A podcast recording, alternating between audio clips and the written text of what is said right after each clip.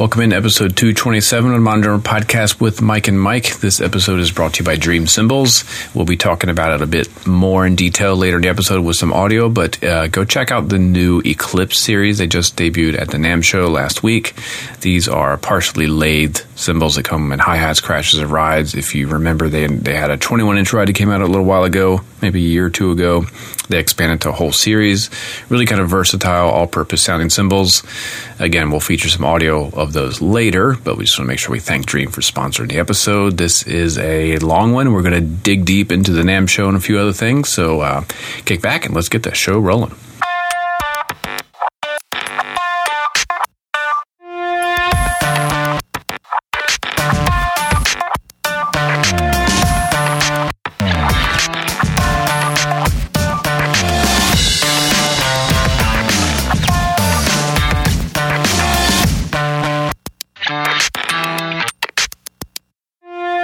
Closer to 120? Let's find out. Let's see. Huh. Two, three, four. I was still a little fast. That was slow. oh, okay. Wow, you want to try again? Third time's a No, charm. no, no. We, you and I were talking about this before we started. So, you were saying that you had a teacher that memorized tempos. I, I do not memorize tempos whatsoever. I had I had two teachers, and I think it makes sense. One of which is also a conductor, so it makes sense if you're a conductor to memorize 100%. tempos. But the other one, this was a classic story. My first drum set teacher in high school, he was retired from the Navy. He played in the you know the original Navy big band, and at one point he was called into I guess the captain's office or something, and they were they were really kind of railing him about tempos. Okay. And he was like, "Well, here, let's do a test. I'm going to play one beat per minute for you." And the guy got out his his pocket watch Shut up. and he said, "The gods were just with me that day. I nailed it perfectly at the minute mark, and they never once again questioned my tempo for the next twenty years." wow. Okay, that's that's some that's some baller level. What he said, right how he did it was he just sang like one of the marches that they play at every parade, Okay. and just he had it going. counted the sixty seconds worth. Pretty amazing, Wow. but no, I'm terrible at it. I have to have a I- metronome with I me think- at all times. I think because when I was growing up, every single song was it wasn't like 120 and then 60. It was like 84, Mm. 92. I'm like, I'm not going to remember every one of these. Like, you know, I, I, It's only your job. It's well, at no point does somebody say I'm feeling like 111. It's like, okay, I have. I mean, I've even when you and I were kids, I had a metronome. It Yeah. had a battery in it, and it wasn't a phone, but I had a metronome. It's like, cool. I'll pull up 111 or 120 or whatever you need. So whatever. I counted you in. You you snapped. We started. Happy back from NAMM. Neither of us got sick. That's great. Knock on wood. It's it's Friday. I don't know. I don't know when the um, what is the new coronavirus sets in, but Oh my god! Right? I saw that. That's that's. and there I mean, weren't I saw a lot like of, there weren't a lot of face masks at, at NAMM, so I think. And there were some Chinese companies there. a lot of Chinese companies, of course. Yeah, um, no, I, I've uh, trying to think. I did. I did have a meeting with a, a Chinese distributor from. Uh, there was uh, the distribution rights of Meinl and Aquarian. Then I met. I think I'm going to go to Japan. So I met some folks Sweet. from Japan. Um, Meinl generally sends one artist per year to Japan. So they've sent Thomas Lang, Chris Coleman, Benny. Uh, I know who this year is, and then I think next year in 2021 that'll be my main like Asian trip is uh, a tour of Japan, which is awesome because Nice. I've only been there for a split second. And one thing that I think maybe unless you travel a lot, we just generalize and almost stereotype is that Asia is one country. So not the case. When I'm there, One country. well, I mean, you know, it's like, ah, it's Asia, and it's like, no, no, no. Like, Thailand is nothing like Taiwan. Taiwan is nothing like China. China is nothing like Indonesia. And Japan is definitely its own thing. So uh, I'm excited for that. Uh, let's talk some gear, man. yeah, I mean, we're back. So Well, first of all, how about the vibe? What was your impression of the vibe of NAMM? Good question. I think I think they have to get the volume thing under control. It was miserable and I hated to be in the drum hall and and that's what good is that? I think I don't know what they're trying to accomplish. Um, I know I guess they were trying to keep some boosts, but there needs to be something serious, like lifetime ban for boosts that are just way out of control. Uh, because Agree. I mean, I was points where I'm like, what, this is the most ex- extreme. Like I'm trying to have a, a real conversation with someone while someone's like blaring a chainsaw in my ear. Like, what the heck is going on? Yeah. So that is really, really annoying, and it's not just me being old fuddy duddy. no, I felt it. I felt it on Thursday. Yeah. That's what that's I what shocked me. on I was Thursday, like, the first I was like, how is it this loud on a Thursday? Like, I mean, Uh, insane. yeah, it was it was not enjoyable. It causes me to not spend a lot of time in the drum hall because, and so uh, it's the same every year. I come home and I'm like, yeah, I saw my companies because I go out of my way to make sure I see the people I haven't seen in a while. But then when I think like, okay, I only saw Ludwig because I smacked into it walking into the drum hall from the direction I was always coming. Um, so that was good. But then I all of a sudden I realized like, oh wow, I never saw Tama. I don't know where Pearl was. Yeah. I never sought out so many companies. Like you and I were talking about Q drums, which we'll talk more about later in this episode.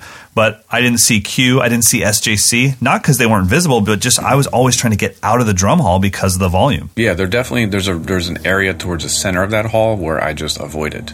It was Yeah. it was loud the whole time and just mobs of people just, just standing around. It's like what like get moving, man. You're supposed to move around. You're not supposed to stand in one spot. Yeah. So that's me it really bummed me out. it, no, I mean it, it bummed me out on some of the more boutique brands that really were telling me what they had done, and I said, "I'm so sorry, but your drum set kind of sounds like a drum. I can't hear anything. like all I'm hearing is this attack. It's like, and we used half a veneer ply of. I was like, whatever, bro. Like I can't hear anything. Now, what about Um, the? I mean, for me, I felt like this was a, a bit of a year of contraction.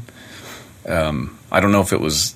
I don't know if it's necessarily a bad thing. I think just realistically, things have just gotten a little bit tighter. The boosts weren't as extreme. Um, there was a couple that I was surprised at how kind of tight they were, uh, but I didn't. At the same time, I didn't feel like it was like, oh, they're going out of business. It was more like, well, yeah, duh, just bring what you need and don't go crazy. Yeah, and I, I think that obviously social media has changed the stuff so much that honestly, unless you're keeping some massive secret, I mean, my snare drum was supposed to come out at NAMM. There's been hundreds of them sold in stores before NAMM ever happened. Yeah, yeah, yeah. no, People yeah. telling me like, "Oh, I got your snare." I'm like, "Well, I don't have it. It was- Mine still it was- doesn't even have my name on it. It was old I have news a by the prototype." time I got there. It was old news. Like, cool. I don't want to Yeah. see that. Show me something else. totally. I was in the. I will say this: I wasn't even bummed that they put it in a corner, and they were like, "Well, just so you know, it is at the top of the snare drum rack." I'm like, "It's in a corner, dog." Like, but I didn't care. I mean, it was like honestly, it's been out for what five months now, Yeah, kind of. So sort of. I feel like you're right. Uh, the booths can. I actually like the small booths. You and I were at Big Fat Snare Drum for a Mm-hmm. little bit. I enjoyed that. I loved Tackle's booth. Like Tackle's Hell yeah. booth is always like you step into a mini version of their shop yeah, super cool. and you just feel you you feel like you smell like leather just by hanging. It's like, oh yeah, man. I I just Yeah. stepped in here and now my my jacket is made out of waxed canvas. and is talk about a good group of guys. I mean, is there is there a Oh nicer my guy than Scott at tackle? I mean, No. good gosh. nope. He was like, Uh, I can't he's- be. In, he's like, I can't be in here too long, so I'm going to give away the booth. like, Told I, I and I always saw he's like he's like Mike man just take whatever you want and I was like dog I love you I don't know if you got to meet did you meet Matthew my uh, my guy from Adobe I and he he bought a so. bunch of tackle stuff no, no, I didn't. Okay, so he he he was rolling around with like a bag, a stick bag, and a cymbal bag, and he actually bought stuff. And I was like, "That's awesome, thank you." if you would have told him that one day you met Mike Dawson near a river, he would have given you anything you wanted. like that's just how nice Scott is. So um, yeah, he's a good dude, man. We were very lucky to have guys like Scott in the industry. But I felt a good vibe, to be honest. I felt like the industry was definitely in a good place. I felt like, and I don't know, you saw much more of NAMM than I did. Like I said, I, I could only hang so long. And anytime I ran into somebody or a group of people that I wanted to talk to, I literally told them, let's just go outside. I can't talk to you here. So we'd go outside and hang. But, anyways, I felt that there was like a much bigger separation than I remember in years past between acoustic kits and e kits. I couldn't, I didn't see a lot of e kits in the drum hall at Uh, all. And um, and the other separation is the e kit stuff is be, is is taken over, dude. It's taken over. Like, Oh, for it- sure. It's there's yeah. We'll get into it more, but Alesis Roland. Um, there's a new company. Yamaha's doing some. I mean, it- Ava's got theirs. yeah, game changing kind of stuff happening right now. And it's going to be Mm-hmm. it's going to be a race, I think, for these companies to figure out who can do it the best for the, the cheapest price with the most features. It's pretty inspiring. I'm excited. Um, we'll dig Yeah. into it more, but yeah, and they were purposely like Roland was on like hall E or A, like way down to the other end, and Alesis was Okay. upstairs in their own private room. You had to have an appointment to go in. The door was shut with no signage. Like you couldn't even get in unless it was like a secret Yeah. room. Um, and Yamaha's in another building. So yeah, and what was the other one? Uh, Artesia. They were in Hall B, I think. So yeah, That's my dog. All right. Thanks, Gino. She's not down with e kits. I'm just He's telling like, you all right right, get now. back to real drums. So before, Yeah, no, I mean, I yeah, saw go ahead. pretty much everything. I think we should get your input on what you saw because you had a little Sure. bit more um, a different view of the show. So what? yeah, what and I'm out? I'm always there uh, looking. I'm looking for things to stand out because obviously there are restrictions of the fact that I have endorsements. So Yeah.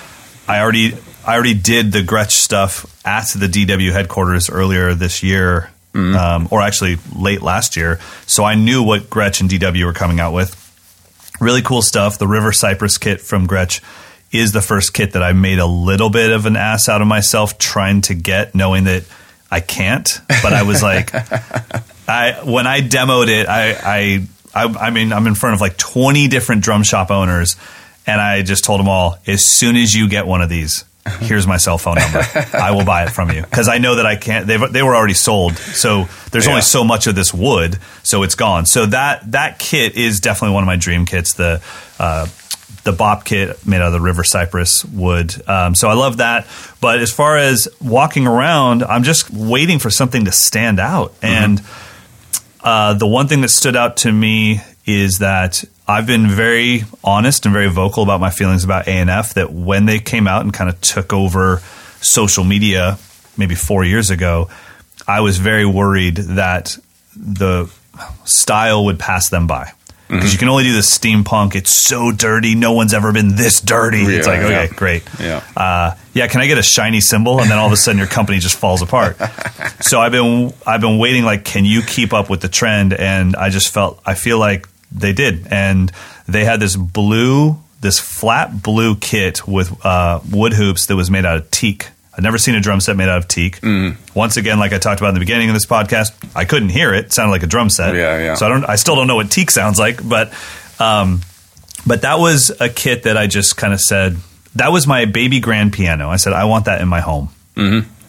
I just want that. I want to walk into an office and see that exact drum set in those sizes, and just go, "Yep, it's a good day. It is a good day." So between if it would be a toss up for me between that and Gretsch's River Cypress kit, and both of them are kits that I would actually have to buy uh, Yeah. because they're you know I'm not endorsed by A&F and Gretsch doesn't have any more of the River Cypress kits. So those stood out to me. Um, Cymbals are tough, man. I, I went around. I went to the Dream booth, got to hang with those guys Yeah. a little bit. Uh, went to Istanbul Agop. Obviously, Meinl's booth is kind of weird because it's open to the public, but it's so quiet up there. You feel very guilty if you make any noise. yeah, right. Yeah. So uh, saw a bunch of Zildjian stuff just because now the Zildjian and Vic Firth booth are together. Yep.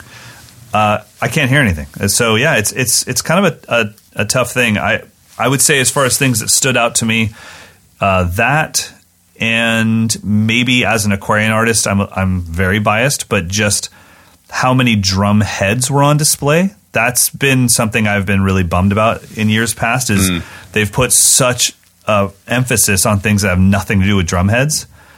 Yeah, it's true. And Usually like- a lot of electronics and things. totally and Yeah. pads and it was like come on man like you guys I, I love your drum heads just show that you make them and so that was really cool um and yeah uh, and then uh i'm trying to think what else I, I don't know i guess all the all the boutique snare companies always make me happy Yeah. you know but, You know, speaking so of drum sin- heads, Remo Yeah. always, I think, always does it right. Here's 20 10 inch toms, and they have each model from thinnest to heaviest in a row tuned exactly the same. They make sure they retune them every couple hours. That's how you. That's how you demonstrate your product. It's like here, completely check agree. them all out. Which one do you like? and they've been doing I that forever. agree. I love that. Every Yeah, time, every and- year, and I, I and think- every year I do it. I'm like, yeah, I like the suede heads. I just like them, and I just yeah, and I think that that's it's something that maybe Aquarian and Evans can't do because it's almost like obvious IP. Like, dude, you guys just did it the right way. We can't. You win. That's that's amazing. Uh, so okay, so since you're there on a completely different vibe, you're actually bringing information for the magazine. What did you see that stood out to you? Um, there wasn't a lot of like shockers, um, Okay. which I'm glad because I it, ever I, every year I come back like man that was really cool and exciting, but then I forget about it because it was just cool and exciting for NAMM. So I think there was a lot more kind of like what's going to last throughout the year. Um, to see Rogers kits like full kits really kind of pulled at my my heartstrings because I love Was that Rogers. at the Big Bang booth? I didn't Big Bang that. booth. They had one that Okay. looks just like my main kit. It's a black, you know, just a flat, you know, black wrap. Beautiful. It looks Yeah. spot on. They had a blue sparkle. It was just. It looks. They look like pristine vintage kits. So Awesome. I think that's really cool to see that brand being treated properly. Um, they're not going for like they're not trying to reinvent it. It's just these are true to form Rogers drums. We know with some hardware upgrades that need to be done, but in general, they look just like the old stuff. Super Yeah. cool. Um, a subtle thing we'd mentioned Q drums. They have a new lug that just totally stopped me in my tracks Really? to the point where I told Jeremy, the owner, uh, I was like, I, "This lug makes me forget what your old lug was. Like, I don't remember what your lugs were before." Wow. This. And it's just like a, it's kind of a throwback to like a Leedy style lug. Okay. But, but on their uh, Gentleman Series snares with the beaded center, it was just like that's what a snare drum is supposed to look like. So As it's a I race subtle to their thing. website. Yeah, I think I'm going to buy one. So we'll we'll uh, we'll get to talk more about it. So that was so I'm always looking for like the smaller things rather than the bigger things. Um, kick block. Did you see that? no. It's- Is that something that goes in front of your bass drum? yeah, it's kind of like a, you know, like there's the classic picture of Elvin hammering a piece of wood in front of his bass drum. Yep. So he just created a little block with some Velcro on the bottom, and it's it just sticks to your carpet, and the drum does not move. But it's not heavy wood; it's like some lightweight material that I was kind of shocked. I think every uh, yeah every gigging drummer needs that, right? Yeah. So let's see what else. I've got like 35 things here. Just 35. The Welch tuning system. If you haven't seen that, it's like this. Um, they invented a. It's essentially like a um, cello tuning or something. That's like like wires and and like guitar tuning style. Okay. That tunes the whole drum with one big like door key looking. Yeah, yeah. No, I, I played that kit. That guy was super nice. Super nice. Played the whole kit, and it totally worked. It works. It sounds great. It looks beautiful. It's not like there's a bunch Yep. of crazy stuff on the drum. So. Supposed to get one of those in to, to actually demo, so we'll we'll follow up with that more. My Yeah, biggest concern say- is changing heads, so that's going to be the Totally. big, the big test. Um, but yeah, at I was actually shocked when he was like, "You got to try it out." I wanted to tell him it's NAMM. I won't hear it. I I'm so jaded in this moment from sound that I, I won't hear it. And I sat, I was like, fine, man, I'll check it out. And uh, so I start messing with it, and I see like just like you said, it's got like this old school Fender P bass tuning peg Yeah, yeah. on the tom and on the snare and, and on the kick. And I did it, and I I I mean. The dude should have been filming me because I literally had one of those surprise looks like, holy crap, bro. Uh, Yeah, this works. totally works. And the drum is well in tune. But it, but now the other thing is it's tuning the top and bottom. But I think he told me you could actually decide to have one lower than the other, but it's tuning them at the exact same time. Uh, Yeah, I don't, know. remember. I, I think that might be based on what drum heads you use more than anything. Like, a Oh, thicker- that's yeah, That's what he said. He said, yeah, if you want different sounds, go single ply on top, double ply on what? bottom, or vice versa. That's a myth. Let's just bust it. If the drum sounds good, the drum sounds good. You don't Totally have to have the bottom head higher or lower than the top. Get over yourself. if the whoa, drums- whoa, easy, dog. Right? My drum comes with tone control knobs. All right, so I, I'm I'm with you. the drum just sounded good. Okay, so then did. along the same lines, uh, Dial Tune finally unveiled their their fully finished um, snare drum, which we reviewed in the March issue, comes out next week. Which has similar system, but it has two large knobs, so you can control the top head independently of the bottom head. Okay, I did not see that. super cool. Um, and I met up with my, my buddy Nir Z. He was just walking by while I was over there talking to the guys, and I was like, check this drum out. So he sat down and just started like playing some rudimental snare drum stuff while I took the drum from like as high as it could go to as low as it could go in in 45 seconds and then went back up. Wow. So they posted that on their uh, Instagram page. It was just like an impromptu demo of this drum going from like Right. marching drum to like guttural and then all back up to normal playing with while he's just kind of playing rolls and stuff. So also that thing works. I know there's been some kind of chatter about it being, you know, it can't possibly hold tune, but I reviewed it. It works. Wow. Outlaw Drums were there first NAMM show. I think I met them at Chicago Drum Show years ago. Um, so they do a lot of reclaimed wood drums, real kind of Yep. rustic. They had one. Um, I don't know if they're going to sell it. It was made from a railroad tie, like an old Really? railroad tie. The problem is those old railroad ties have so much oil in the wood that they just stink. the drum, Hmm. Oh, wow. the drum It just smells bad. He's like, smell this thing. I'm like, holy cow! I was like, yeah, I put so much like lacquer on this thing, and it just can't seal just it. can't stop it.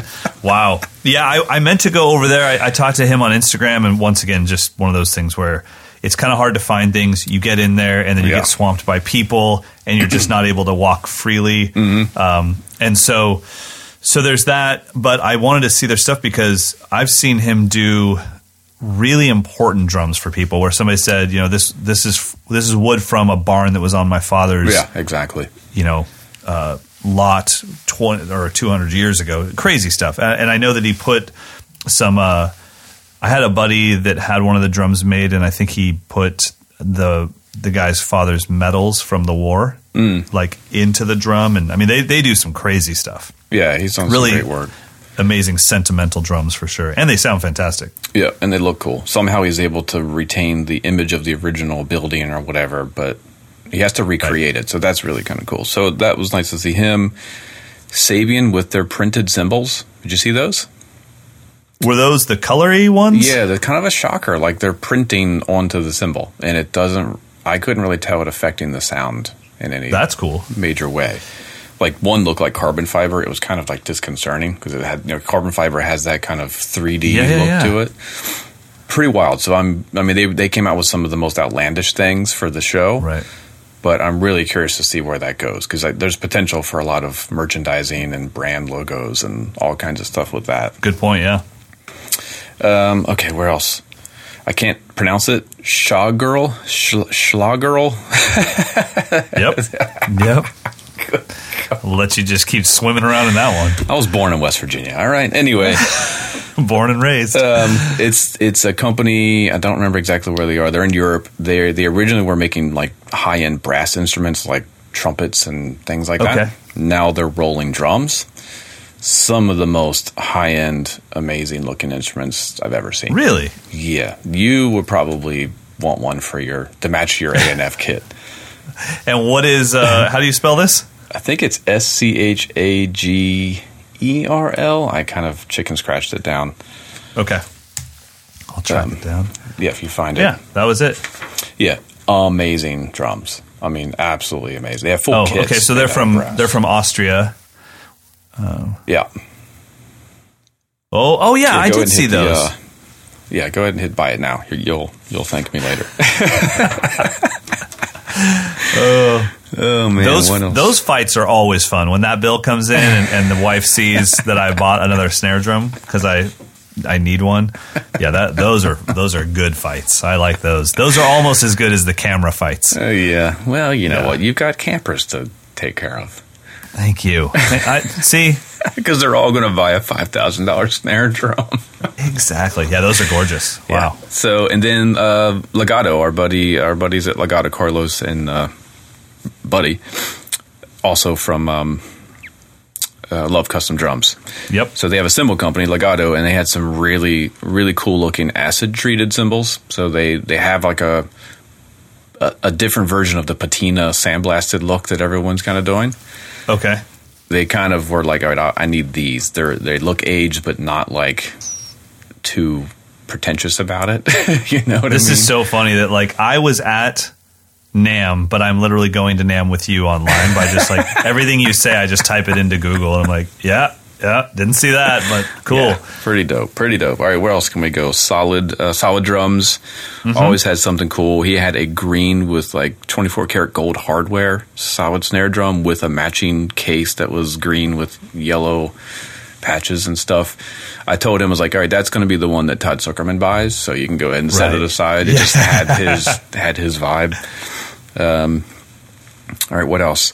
This was one that I was. It was one of those like I can't believe no one has done this before moment. The new Benny Greb's signature snares with the mufflers that go vertically, like there's a slot in the shell rather than a knob that tightens it. Yeah. It's like why has anyone done that before? So you're not you're not twisting anything. You're just raising it onto the head and lowering it Just away from sense. It had two I mean- two mufflers inside of it. Yeah, I, I will say that um, I think if you're an inventive person, Sonor might be the best company to be signed with because they're so heavy on the engineering side. Yeah, exactly. That they're happy to innovate. And when I look at the things they've put out, it's never just that it sounds great. It's always a little bit of something innovative as well. Where just like you said, it's like, oh, okay, that's that just makes sense. which was what was interesting about that drum. and Those I think had maybe two different models, but you know, Sonor snare drums to me they kind of don't need to be muffled. They just they sound dense and chunky, and there's not a ton of overtone the way they're they're made. So it's kind of like okay, this drum actually sounds fine wide open. I don't really want these Right. mufflers, but it was cool just to have Yeah. that option. Well, and you know, it, he follows me on Instagram, so when he sees that I have a muffle in my, you, you know, he has to have two. I get it. It's all good. It's all good. I just will say that no, no sheep or lamb were hurt in the making of my felt muffle. From what I know, I don't fully understand what felt is made out of, but just kidding. All right, moving on. So let's see what else. Did you see that crazy new uh, Ludwig NeuSonic kind of like um, I don't know what you call it, like digital swirl? It was like a You mean that Strata looking kit? yeah, it was like a it was like a oyster swirl, but it was all like um like video game looking. I think Yeah, Carter actually yeah. has the kit. Did you see that in the person? The you mean the gray and white one? Yeah, Yeah, Yeah. I saw that. I I didn't. That stuff, I have to say, as a Ludwig lover and a Ludwig fan, that stuff drives me nuts. because it's almost like I I want our industry to move forward, but not all of our industry. you Like- Ludwig just to be Black Beauty, acrolite, Gretsch and Ludwig, just stay where you are. You, you got to write like a hundred years. The entire world's been copying you for a century. Stand still. I think that, uh, but yeah, I saw that. Um, I will say this. It's called Digital Black Oyster. That's what they're calling it. whatever. Sell that finish to to like a custom company that does that stuff. It was it was fine. I just didn't want to see it on a Ludwig. Doesn't matter. The kit's going to sound amazing. I will say this though. I did the snare that Carter's been posting like crazy. The um whatever. The I couldn't, beautiful I couldn't find it. That's because it wasn't on display. So I had Neelan go grab it for me. I was going to. I took a picture of it, sent it to Carter. I was like, "Hey man, just sign with Ludwig. Here's my new snare." I told him I was going to go make sure I'd marred up the shell before he got it, and then I couldn't find it. Bummer. Yeah, it, it was it was quite gorgeous, and and you could tell like even when Neelan was like, he's like, hey, who's got the snare? And it's like in this secret room, and then they pull it out of a case. And I was like, damn. Uh, but that, yeah, I mean Ludwig. I oh, let's talk about this on Ludwig's side. The re-release of the Speed King pedal. Yeah, right. I played it. It was amazing. I didn't play it, but I'm sure. I'm sure it's fine. I mean, really, It's if you have so- a good Speed King, it's still a good pedal. Totally. But this one was um, almost reminded me of the feel that JoJo went for with his Sonor pedal. It just was so fluid and followed invisible, your foot so yeah. well. Yeah, I really, really liked it. I was, I've been known to make fun of old Speed Kings, and it was never actually the pedal. I, it was somehow the thing that sticks out that attaches the kind of the beater and the shaft to the pedal. It always rubbed against the head. Yeah, it sticks out too far. Yeah, Yeah, that's what I always made fun of. Because it's like, well, I don't know if the pedal has good response because it goes it's, it's tearing up your drum heads. Yeah. Yeah. that and that really terribly bent piece on the bottom. You have to like fish around that. And then if it accidentally comes off, you're like, You're I can't put my screwed. pedal back together. But I'm just, yeah. So they fixed it. They fixed it. So check out the new Speed King. That that was pretty dope. All right, what else? Uh, Paiste introduced a subtle thing, but some 602 medium weights, which were sounded Okay. beautiful. Those were like uh, I saw Jason Sutter over there. He was kind of part of the the R and D for that, and and he, he said it right. Like you hit this crash, that's that sounds like a crash. That's what you want a crash to sound like. You hit the 16, the 8, it's like crash, crash. There it is. You're done. Right. So those, it's I, I love Paiste for that. It's like consistent Yeah. kind of like yeah, you can get all your cool kid stuff elsewhere, but this is the stuff you're going to use. I actually, I know. I actually wish they would. I wish they would go all in on the marketing of like, hey, handmade is great, but you know what we do is whenever you break your crash, don't freak out. Yep. Get another one. It sounds just like it. Add like. Yeah. that's not a negative. That's a super huge positive. yeah, Um, for sure. you know what it's like to break a handmade cymbal, and you're going like i'll that was the one that was the only one in the world that will ever sound exactly like that i'll get the same characteristics so i love that uh, speaking of the hand, or uh, machine made cymbals, did you get to see that at least in my mind from the booth that Meinl finally cracked the code to stamped thin crashes for them so their m series they finally have thin crashes Oh, really? No, I didn't even get up to their booth. I had for me to get up onto the third, second, and third floor. right. It's like, ah, it's impossible I'll see you next Yeah, year. it was cool because those those M series, um, at least I think that's what they're called. But it's yeah, their that was a couple years ago. They put those out. Yeah, and the problem was they they made them as thin as they could, but They were still they're still stiff. thick. Yeah, yeah. They finally have some thin crashes in that line, and I was like, oh, awesome. So that thing, it looks like they're accomplishing that, uh, which was really cool. It was nice to hear those beautiful crashes, but not probably carry that same price tag as a handmade cymbal that gets made in Turkey and then shipped over to Germany. Right. Okay, so let's to finish out acoustic drums before I talk about electronics. Uh, Pearl had some gorgeous solid shell snare drums. Where was Pearl? Were they on the first floor? They were upstairs, and Okay, that was a similar thing where you had to you had to have a meeting to kind of get in there. Um, Gotcha. But beautiful maple, walnut, and ash, I think, Okay. or maybe cherry, but just simple, beautiful, classic solid shell snare drums with their own version of like an inlay type of approach to the shell. Nice. Um, and they they redid their eliminator pedal. Remember that thing? Yeah, of course. That They- was the. I used to ask for that if, if a place didn't carry DW and I do clinics. I was like, "Get me a Pearl Eliminator." Right. It is the DW five thousand, but affordable, and Right. it always works. And but what they did was they got rid of the removable cams. That was always kind Okay. of the thing with it. It came with three Yep. cams, but almost everyone just decided on which one they liked and stuck with it. So they just got rid of that option. It's like there's two versions. There's one with this cam that everyone likes, or if you like the other cam, here's this version with that cam built in. right. Uh, which I I dig that. I like a pedal that it's, you just you just use it. You don't have to worry about interchanging cams and parts falling off, all that stuff. Right. Um, so to go into the DW Gretsch PDP LP booth, I think this is the year for PDP to make a big comeback, a big push. Their Bop Kit anniversary Bop Kit was like stunning, Yeah. stunning. I'm Yeah. like, that's if anyone says what should I get for a second kit, eh, check out PDP. I, I had a long talk with their product manager when I was there because they debuted all that stuff uh, when I was there a few months ago, and the the presentation went DW drums, PDP drums, Gretsch drums, and so you you have to sit through the whole thing. And uh, I remember thinking like, okay, cool. Um, and now their product manager was gone for quite a while, but he was the one that was originally there that got the PDP line kind of where it is, and with you know the PDP X7, and everyone could get a seven piece kit for an Right. affordable price and good finishes and all that.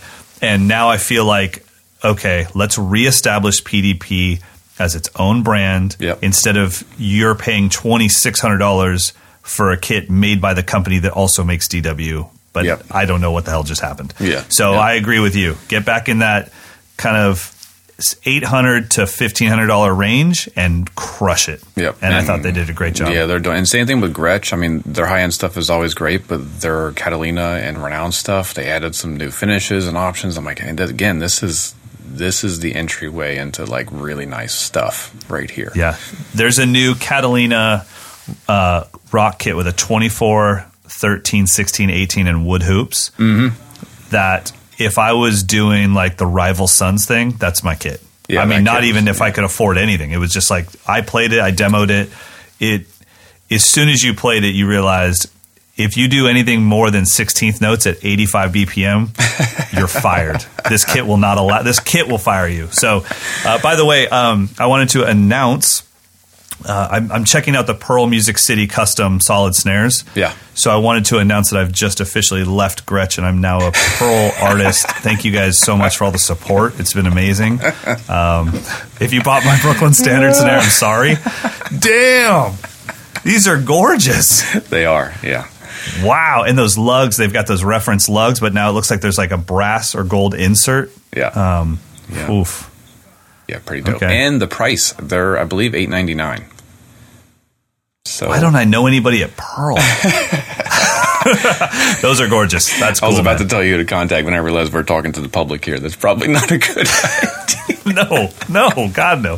Andrew Uh. Shreve, I love you, brother. Fresh for life. Woo! So the, now the thing with DW is I often just overlook it because it's just so beautiful. Everything is just so beautiful. I'm like, oh, of course they're doing beautiful stuff, and, and it's kind of like I almost overlook it because I'm like, all right, I don't want to give them too much attention because they don't need it. But they had some like pinstripe finishes. Did you see these things? Yeah. It was like a wood veneer with like metal pinstripes, like I think it was aluminum or brass or something. That really if I s- caught wow. my eye because it's like a thin pin, vertical pinstripe going around the shell. you know, Oh, wow. cut within like a beautiful whatever it may be. Uh, It's. I mean, honestly, they they are the Le- LeBron James. Like, there's a reason LeBron doesn't get Player of the Year every year or MVP because no one can handle it. They're like, we're over it. Same thing with DW. It's like I, you know that if like any other company came out with some of the stuff that DW does, we'd be like, oh my god, Yeah. oh my god. but when DW does it, it's like, yeah, I you guys have been doing it for so long at this level. I just don't know what to say. Um, I can say this though, there is signed NDA stuff that I can't talk about with DW. Uh-oh. That is life changing. so just wait for another six months. Whew, you know what? NDAs don't apply to podcasts, do they? Let me tell you. you can get sued. I don't care. Could you imagine? That would be my defense. Yeah. No, it was on a podcast. Good luck I didn't finding tell a, anybody. good luck finding a five thousand pedal anywhere in the world after you Right, yeah. disclose all. Oh, what's that? My uh, DW owns my drum company too. Great, fantastic. all right, now let's talk about electronics. Okay. Um, first of all, a newcomer to the scene, Artesia, which uh, my friend Mike Bedard, who used to tour with Jordan Sparks, and he's done a bunch of great work. He was the guy kind of debuting this kit. Okay. It's um, this is going to set a theme for the rest of it. It looks like an acoustic kit. Like I Okay. except for the fact that there's wires plugged into it. I, I would have thought it was just like a bop kit. Oh, okay. And so I got up on the stage and messed around with it a bit, and it feels like a real kit. The bass drum feels like a bass drum.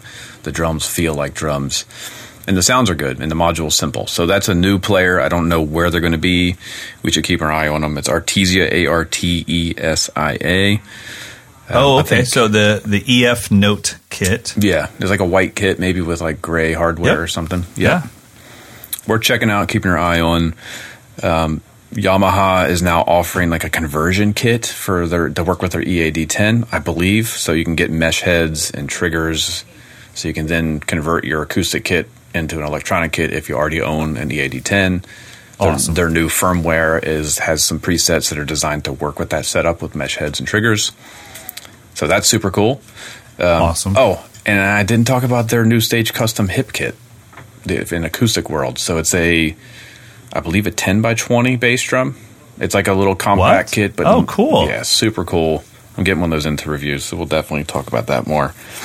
Um, so that's Yamaha's electronics. Roland also introduced a kit that looks like an acoustic kit, like actual drum shells, full size drum shells.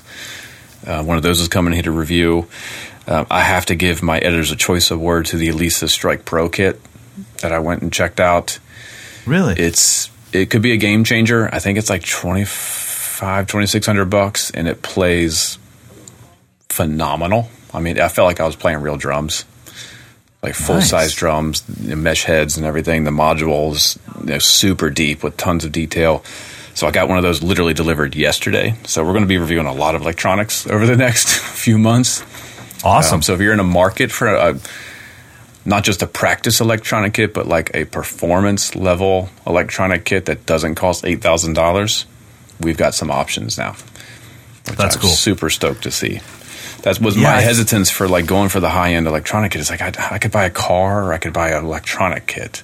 you know, No, that's crazy. I need something that's in the price point of like a a nice mid priced acoustic. kit. Well, I think what what makes it a little bit more outlandish is when the e kit isn't meant to be your main kit. You don't want to spend that kind of money. You know, it's like you'd rather spend that on an on an acoustic kit.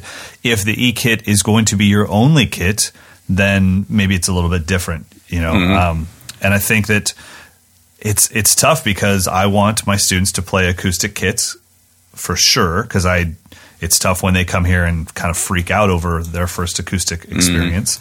right. I but I also want them to have an entry into our instrument and if e-kits can get them into playing drums then I'm all for it. yep. So yeah, it's a, it's as an educator, it's a balance, man. Um, yeah, I just can't wait to talk in 6 months. Wait a minute. Okay. Anyway, What? Moving on. Let's keep talking. I think that might be the end of NAMM for me. Um, I did I did uh, snag one of the tackle uh, snare drum cinch bags, which Yeah. I never I didn't think I would love it, and then I was get, getting onto the plane with my carry on. I'm like, I could throw all my like laundry into this, and it's perfect. it's like a good overnight Wow. bag. So you put your drum Nice. and your overnight clothes if you're traveling. It's a really nice Okay, bag. well, to wrap up NAMM, two quick things. One, uh, hopefully some of you guys follow Sugar Percussion's Instagram Oh, page forgot and seeing seeing Jefferson's NAMM posts from not going to NAMM was epic. I Absolutely got epic. so many emails. Did Sugar really get shut down? Did Sugar really get shut down? So good. I'm like, so newsflash, good. they're not here. They're No, not even I mean, they got kicked out. No, like, No. they're not here. They never came in the They first never place. Came. So that was epic because That was amazing. Yeah, uh, and Well then done. Number two, uh, the dates are still forthcoming. It looks like it's going to be in late March, but the one thing that came out of this NAMM is I finally got to meet Jason McGerr in person, and Mm-hmm. we have planned our clinic tour. It's going to go Killer. from Central California all the way up to Seattle, and then from there I'll head off to Canada because I've got a drum festival in Canada. But it looks like it's going to be the last week of March, uh, so it's going to be a Awesome. Gretsch tour. Me and Jason together. We're still working out all the finer details, but both of us will be on stage the whole time. He'll have his time, I'll have my time. We'll do some stuff together. But it will definitely be a clinic tour that is the biggest goal is to get people excited about drumming and the process that goes through it and make everybody feel like we're on this same journey together. Uh, so Mm-hmm. Love it. the non domination clinic tour. Now, are you going to play his beat for him? No, oh, it's Grapevine Fires Groove. Hell no, hell no. Uh, yeah, it was actually it was really cool. I mean, we've been talking about doing a clinic tour together for a while, but you kind of have to meet somebody in person before you commit to being out on the road with them for a week together. Yeah, true. So it's like, can we get a dinner in or something before we before I say, yeah, man, it'd be cool because because I like your Instagram page and I'm a fan of your drumming, so I'm sure we'll get along. I've made that mistake before. So uh, yeah, it was great, man. We just had so many uh, common experiences. It was really cool to get his take on. I didn't know him when he did the Modern Drummer Festival, um, and that I felt from the outside looking in that that was such an original approach. I'd never seen anybody do that, um, where they built the kit on stage for him. But he he has the technique that they never needed to bring anything out. He could have just done snare drum for a half hour, and we would all would, would have loved it. But getting his take on how that experience went and what he was going through mentally and how he approached it and how I told him when we do our clinic tour, man, the more vulnerable you can be, the more open we can both be about what we go through mentally, mm-hmm. especially the doubts, the more that it'll be really good for the crowd. Like they need to know that because, you know, when, when I see Horacio Hernandez play the Modern Drummer Festival for the first time in whatever that was, like 93, yeah, yeah. I mean, know, yeah. in, in my mind, I'm like, well, I can't even imagine he's ever even had butterflies before. yeah, he no can't. self doubt And then- whatsoever. Yeah, Right. Tony Royster's 12. Why, what's he got to be nervous about? You know, but it's like, dude, it's a 12 year old kid that's going out and playing like before legends. So, uh, so yeah. So, anyways, um, I, hearing Jason's approach to that definitely gave me the reinforcement of preparation equals relaxation. Hmm. Over prepare, you'll be fine. And uh, and he crushed it. So it, I think that'll be a fun clinic tour. So we'll keep you guys posted. Uh, but that's going to be just a West Coast run. And we then to. uh, yeah, uh, that's it. We have to give a special thanks to the guys at Big Fat Snare Drum for allowing us to Totally. take over their booth for a few minutes. It got. It, I didn't realize their booth was so tight, so we really couldn't like. It was like, where do we go? What do we do? But it was just awesome to meet so many different Just to people. hang. Yeah. So those Yeah, dudes, man. those dudes rule. I did wear their. Uh, what is it? I'm a ding dong daddy T-shirt they made for me. Damn right you I are. had to wear it. Show up in a few photos. daddy. I'm like, I don't know if everyone gets the joke. I just kind of look like a like a. I just look like a ding dong daddy.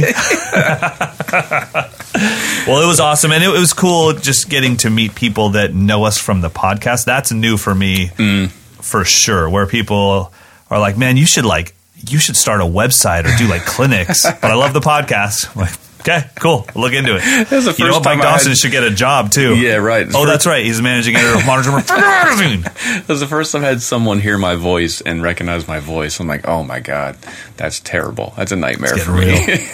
Yeah. As soon as they say, "Can you say?" Like, no, I cannot say. Can you do my voice message for me? No, I'm not doing your voice message. Although, Dawson will do it. I'm happy to do some Audible books if anyone needs me to butcher their writing. happy to do it. oh my god. You got to do a calm story, put people to sleep. All right, so NAMM is done. You want to talk some education real quick? Let's do it. We're already. Let's get some value in here. Yeah. So Yeah, we're only an me. hour deep. Give me a lesson. Uh. Teach me something. Teach. Okay, so let's talk about sticking patterns. So, sticking patterns, for now, we're just going to stick with one subdivision. So, let's assume we're in 16th notes. The first thing we would have would be single strokes. Uh, do you consider singles to be a sticking pattern? I do. I believe it to Okay. be one of two. I think of singles and doubles, and that's. I don't do much more than that. I agree. I, and I don't do a lot of groups of three. I mean, even if I'm playing something as syncopated as a Cascara pattern, it's still singles and doubles. Yeah. Yeah. Um, now, that's different than groupings of three using two hands, but it's still my right hand while going dank to dank dank to dank dank to dank to never goes to groups of threes. It's always singles and doubles. Mm-hmm. So, what I wanted to talk about is why do we have sticking patterns? If I played on this desk this, you wouldn't, without seeing me, you don't know are those singles? Are those doubles? Are they paradiddles? There's no way to know. And so, one of the most obvious reasons that we have sticking patterns is because we have multiple surfaces to play them on. And as soon as you break this up into two things, then you can hear, oh, you're doing something other than right, left, right, left. If I did inverted paradiddles, you would hear that as well. So I wanted everyone to hear what that sounds like. So I made a little quick demo. I was supposed to make it yesterday. I did record it yesterday a thousand times. So this is now a new lesson for all of you, which is play any sticking pattern on the snare drum completely monotone and then split your hands. Splitting, not a problem. Playing these patterns monotone on a snare drum to make it sound like just straight, you know, alternating strokes. oh my god. It was I got beatnicked. That's what happened. I done got beatnicked. I felt like I got smacked over the head with a beatnick You pad. got all kinds of ticks if you're in a DCI drum line. oh my gosh. I seriously, you'll hear by the end of this demo. By the time I get into the more complicated uh, sticking patterns, the snare drum that precedes the the split thing is pretty bad. So what you guys will hear is I'm playing a pattern of singles, doubles, paradiddles, inverted paradiddles um, on the snare drum for one bar, and then all I do is move my hands. Right hand goes to floor tom, and left hand goes to snare drum. So while you're listening to this, see if you can hear the pattern that I'm about to play when you're listening to the snare. Can you detect what I'm doing on the snare? And I wanted to show you why we have sticking patterns. Once you spread your hands out, there's absolutely a reason to have multiple rights and multiple lefts. So let's give this a listen.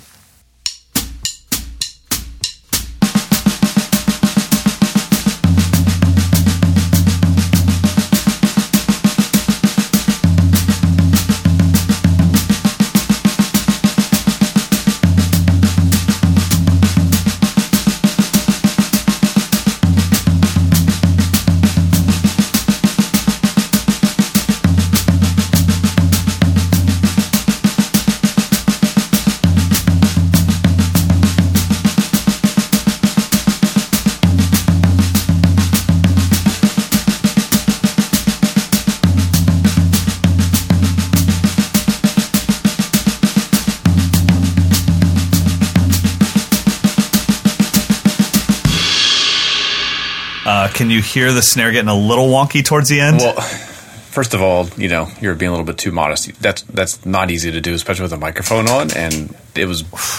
Here's what I, what what I noticed was not dynamically. Actually, what I noticed was spacing.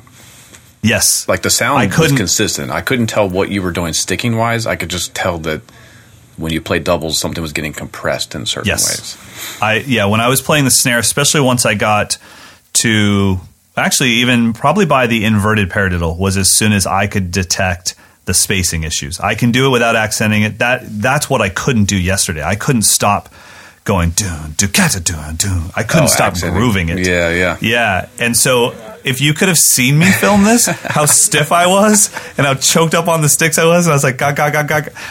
I'm not going to lie. My metronome might have been set at 16th notes. It was like it was like the beatnik. Um, but by the time that I got to the Cascara pattern and the groups of threes and fives, the the spacing was rough on the snare drum. That's why when I was done with it, I was like, yeah, that's totally making it into my camp book this year. That's a fantastic exercise. Well, you got Um, a beatnik, brother. Start using it. Okay. Uh, newsflash. That's what happens after you use it. You should have heard it last year.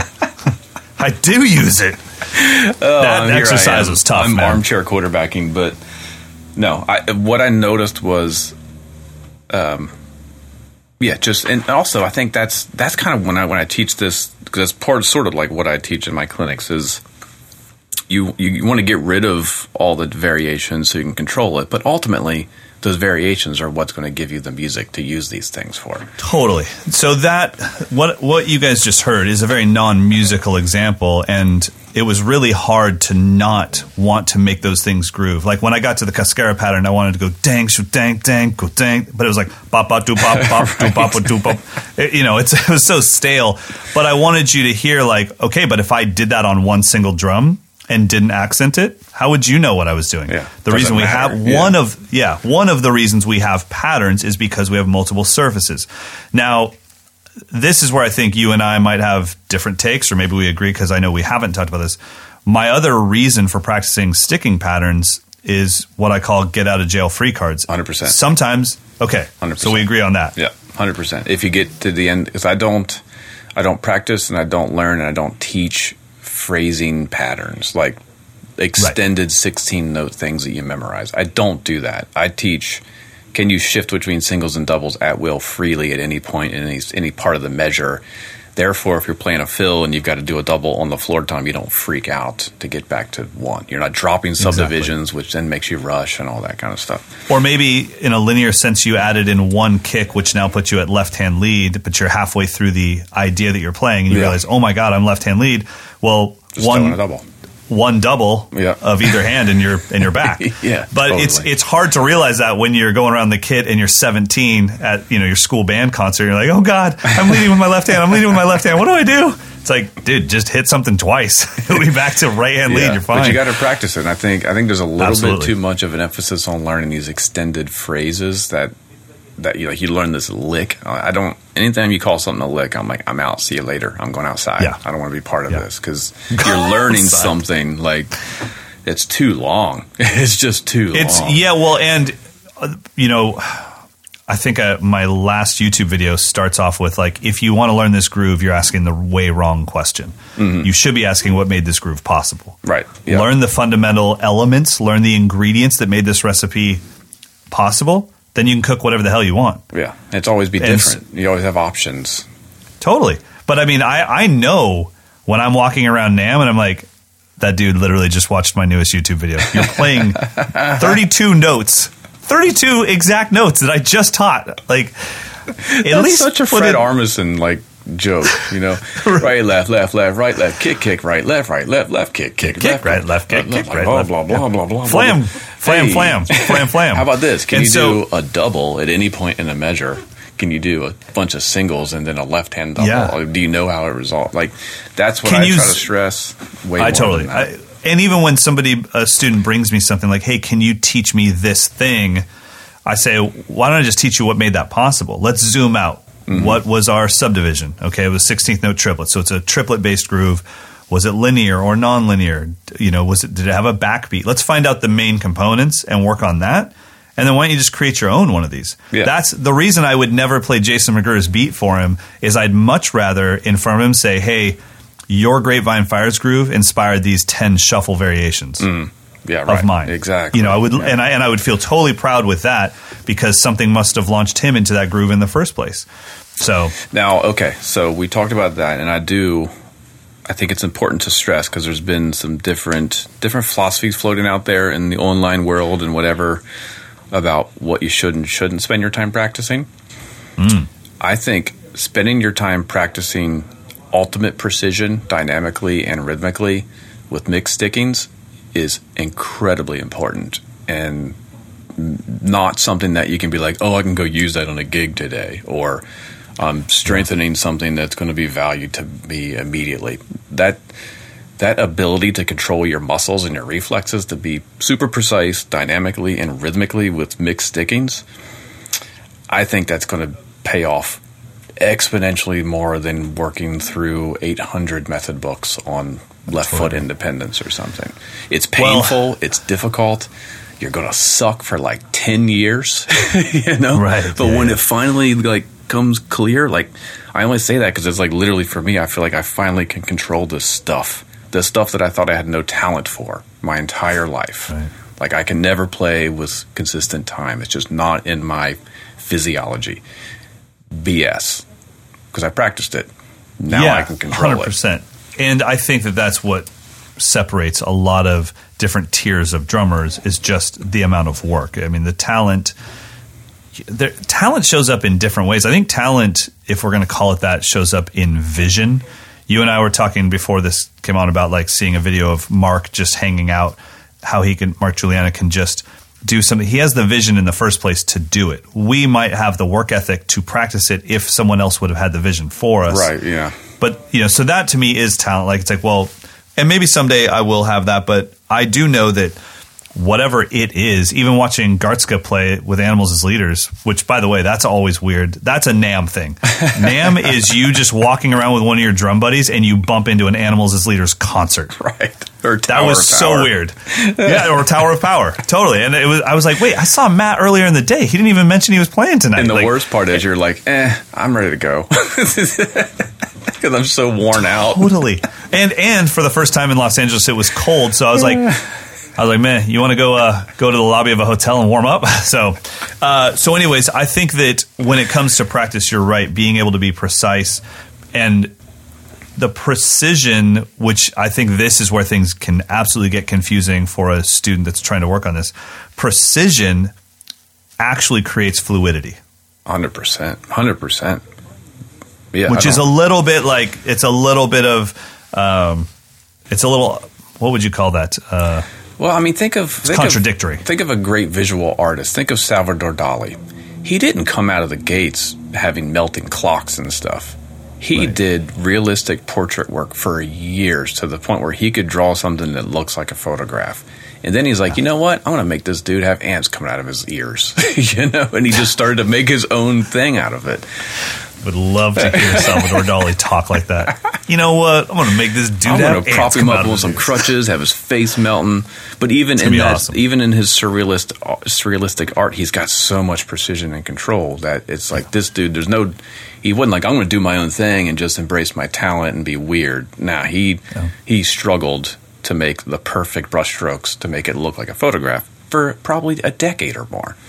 So we have to kind of keep that in perspective. I just had to throw that's my little soapbox rant, but I, it just drives me nuts when I kind of feel people throw that stuff aside. It's like the fun happens when you do all the hard work to the point when now you can actually express yourself. tell me tell me that drums aren't a metaphor for life right? right I mean everything you learn in drums you're like yeah I guess that's life Yeah. that's that's how it goes Take care of all your right body so so, you can live a healthy life, you know? It's like, work work on your sticking patterns and if you guys want if you guys want a hell of an exercise i'm telling you do what i did it it was not easy hey, so And this, I, I is, just this supports yeah. my argument that practice pads are bad, though. Because oh, oh biscuits you know what's bad You probably is spending sound a week in la looking reflex. at drums with people blazing i hadn't played drums in a week you man. probably sound beautiful on your reflex pad. oh, oh my god that's okay you know what I'm actually going to talk to some lawyers and find out how we can put an end. That's uh, mm, mm. I'll be. Uh, you know what? Again, I'm gonna I'm- drop an honesty bomb on you. I sound even worse on the pad. the Brooklyn Standard sweetened out some of my strokes. No, that uh, that's a tough exercise, man. It is, and That I'm, is- I'm only giving you grief because you're willing to put yourself out there to do and show that that's not easy. Hey. Man, I. I trust that some of our listeners will give it a try. what I did was I just wrote down the words singles, doubles, paradiddles, inverted paradiddles, and then I think from that I went to threes, groupings of threes, and then I did a Cascara pattern. So I had those written down on a piece of paper, not the patterns, just the words. Mm-hmm. And then yeah, I just was going back and forth. But I, I, I'm totally honest, I had to do that way more times than I was. Because I, you know how we do this. Come in five minutes before we start. I, you literally sent me the link as we hit record. exactly. Press record.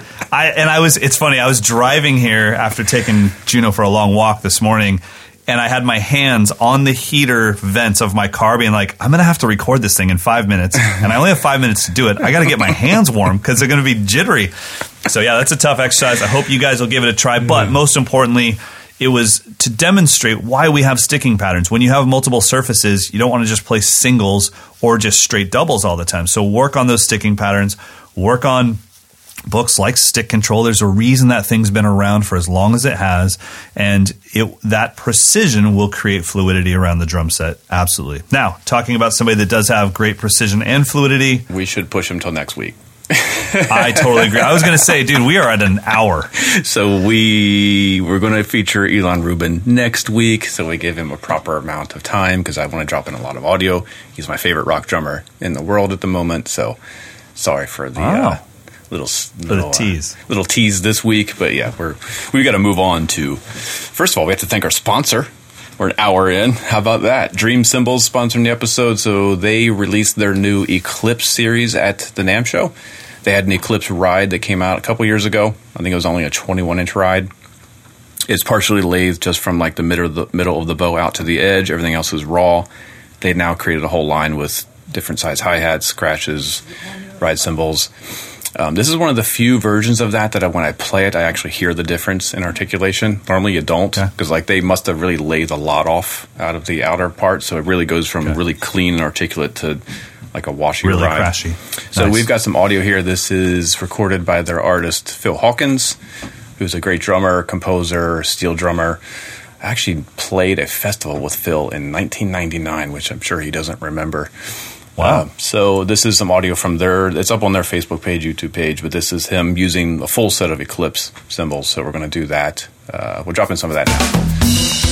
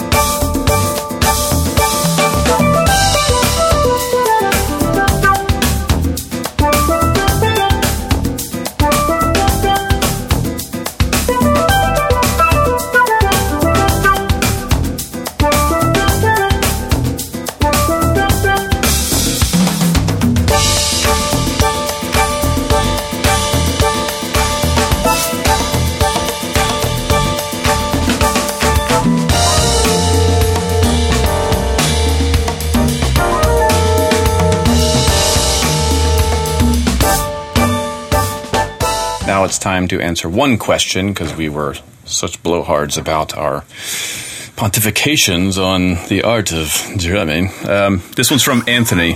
What the hell is that? I'm hungry, dude. It's lunchtime. I've been Okay, more aware of the mistakes I make when people when playing a song or even just practicing.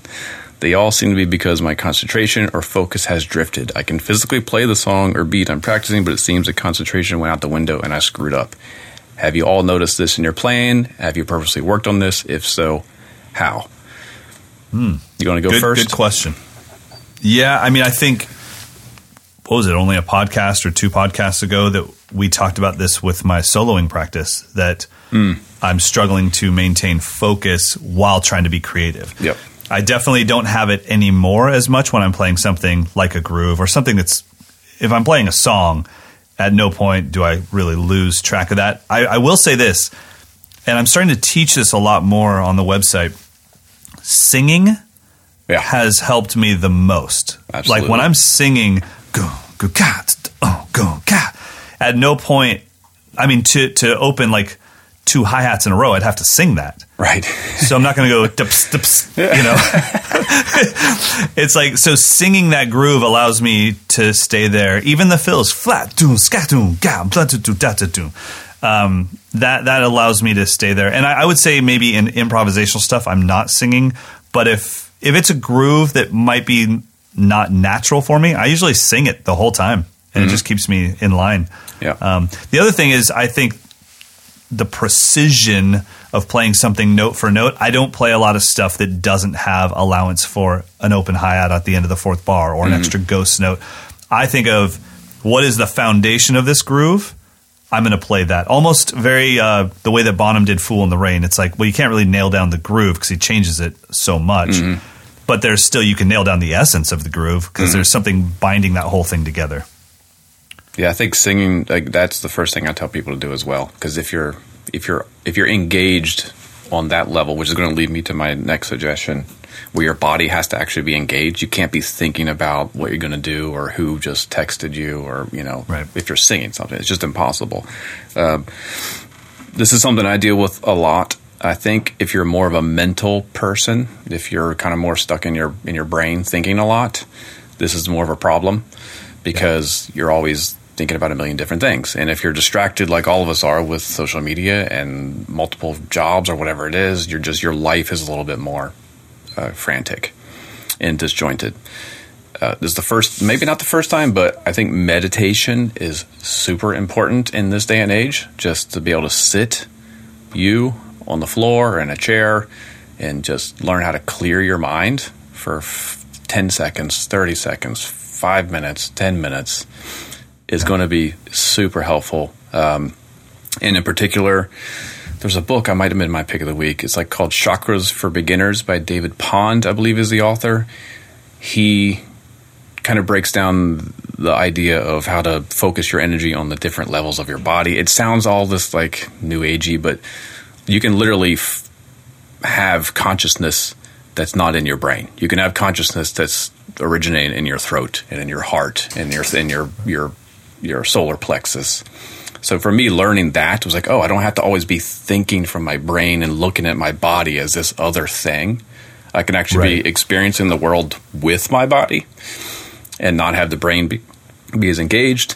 Anyway, I'm going way off on a tangent, but No, no, no. that has helped I- for me to like sink in, like experience the music on a purely physical level Right. and not Sorry. thinking about it. What's up, dog? Sorry. Yeah, we pontificated so much that we passed anyway, for uh, get the 10:30 a.m. Juno bone break Shock. stuff. Chakras for Beginners by David Pond. Yeah.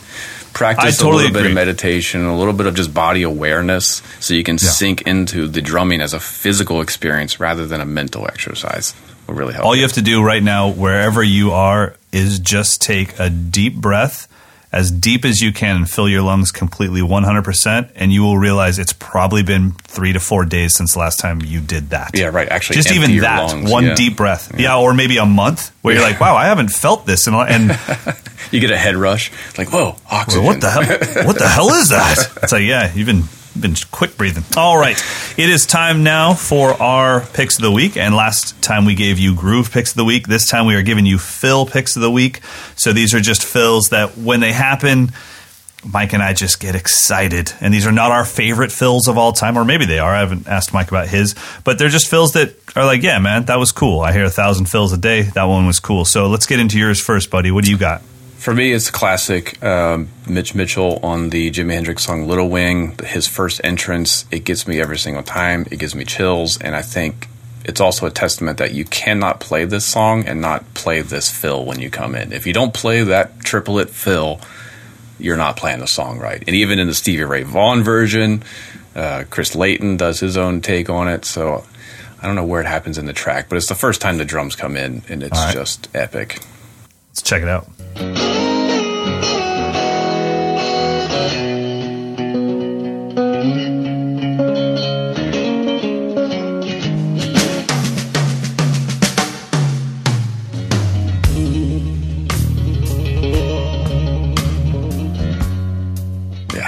I mean, it gives me chills oh just listening God. to it there. I mean, that is the yeah, film. Dude, dude. oh, shit. And doesn't it feel like you're in the room with the drums? Yeah, uh, yeah, like all dead and choked out and sound amazing. Oh, so yeah, all dead and choked out and sound amazing. Exactly. Oh, that's beautiful, man. That I got to say that Mitch Mitchell is one of the drummers that non-drummers completely just underrate because they always tell you, "Oh, it's just like a Hendrix tune." I'm like, yeah, yeah, What do you mean it's just like a Hendrix tune? Is it a Hendrix tune? Because that drummer did some cool stuff, man. yeah. I mean, they're interlocked. I mean, you couldn't. Totally. Hendrix and Mitch Mitchell are one thing, one entity. Hendrix and Buddy Miles is a totally different thing. But Right. that's the stuff for me. And that song in particular, all time favorite. What's yours? Very cool. All right, so I ran into a longtime hero of mine at NAMM. That's uh, Mr. Nate Morton. He is the drummer for The Voice. If you haven't seen him play, uh, he's somebody that both Mike and I really admire, and he is tasked with one of the most difficult jobs on the planet, which is you are going to play some of the most famous songs of all time, and we need you to make them a little bit better. right. And it's like, oh God. Because he doesn't do the tribute thing. It's always a different rendition of these songs that are Right. historic. So when he was taking on She's Gone, uh, the metal tune by Hall & Oates, the double bass part he omitted. But uh, so, anyways, so She's Gone, just an old classic Hall & Oates tune. And when you're going into a double chorus or a triple chorus at the end of a tune, how do you elevate it when you've already been on the ride and you've already and and now you're on your second course you've moved to the crash and it's like and let's do it again and it's like i got nothing left so what you do is you slow the damn thing down and he does this insane triplet fill and then gives you this uh so then this eighth note triplet kick goom goom goom oh biscuits and buttercups and blueberry pies let's give it a listen starting at 240 Oh, I pray the devil to the places she's gone, she's gone. For a very long.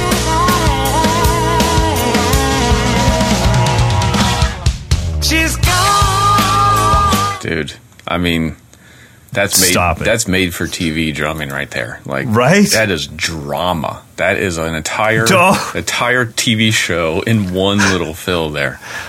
Oh my god!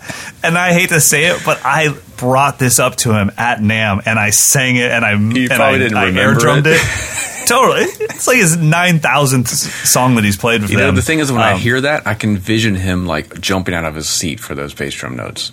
Like Go, I can go, go. see Oh. it. It's so visual. Yeah. Uh, yeah, so those are the fills that get me. I think you and I both respond to choices rather than skill. Skill, cool, everyone's Mm-hmm. Yeah. got it. Choices, I would have never thought to do that there. That's what blows me away. Yeah, you know, everyone in that in that theater just was like, at that moment, the hair just exploded on the back of their necks. They're like, "What? Yes." and and no one probably knew that it was because of the drum part. They just Yeah. thought the song did something, Right, right? And it's like, I, I love that stuff. Uh, I I think it's just amazing. How do you how do you get yours without showing off? Like he is the king of just. He kind of gets to do that Vinnie Colaiuta, Steve Gadd thing where it's like, wait, how'd you get away with that? They didn't. The, It's live TV. was the producer like, yeah? Well, now that that though that the one you just heard is actually from the studio version. So oh, right, yeah, they record everything you know, like he- the day of the show. All that his his Exactly. life is insane that he can handle all that. Learn a Can't tune, imagine. record it. That's going to Yeah. be released on iTunes that night when they do the live broadcast of the same song. Forget about it. That's intense. All right, well, there you go. Two fills out of the entire catalog of the history of music. Nate Morton covering covering a uh, yeah, covering a tune and Mitch Mitchell, and I think both are just epic. So, all right, everybody, I hope you guys enjoyed this episode. If you did, please head on over to iTunes and give us a five star rating and a review. Those reviews really, really help us a lot, and they help other drummers find this podcast, and we absolutely appreciate all of them.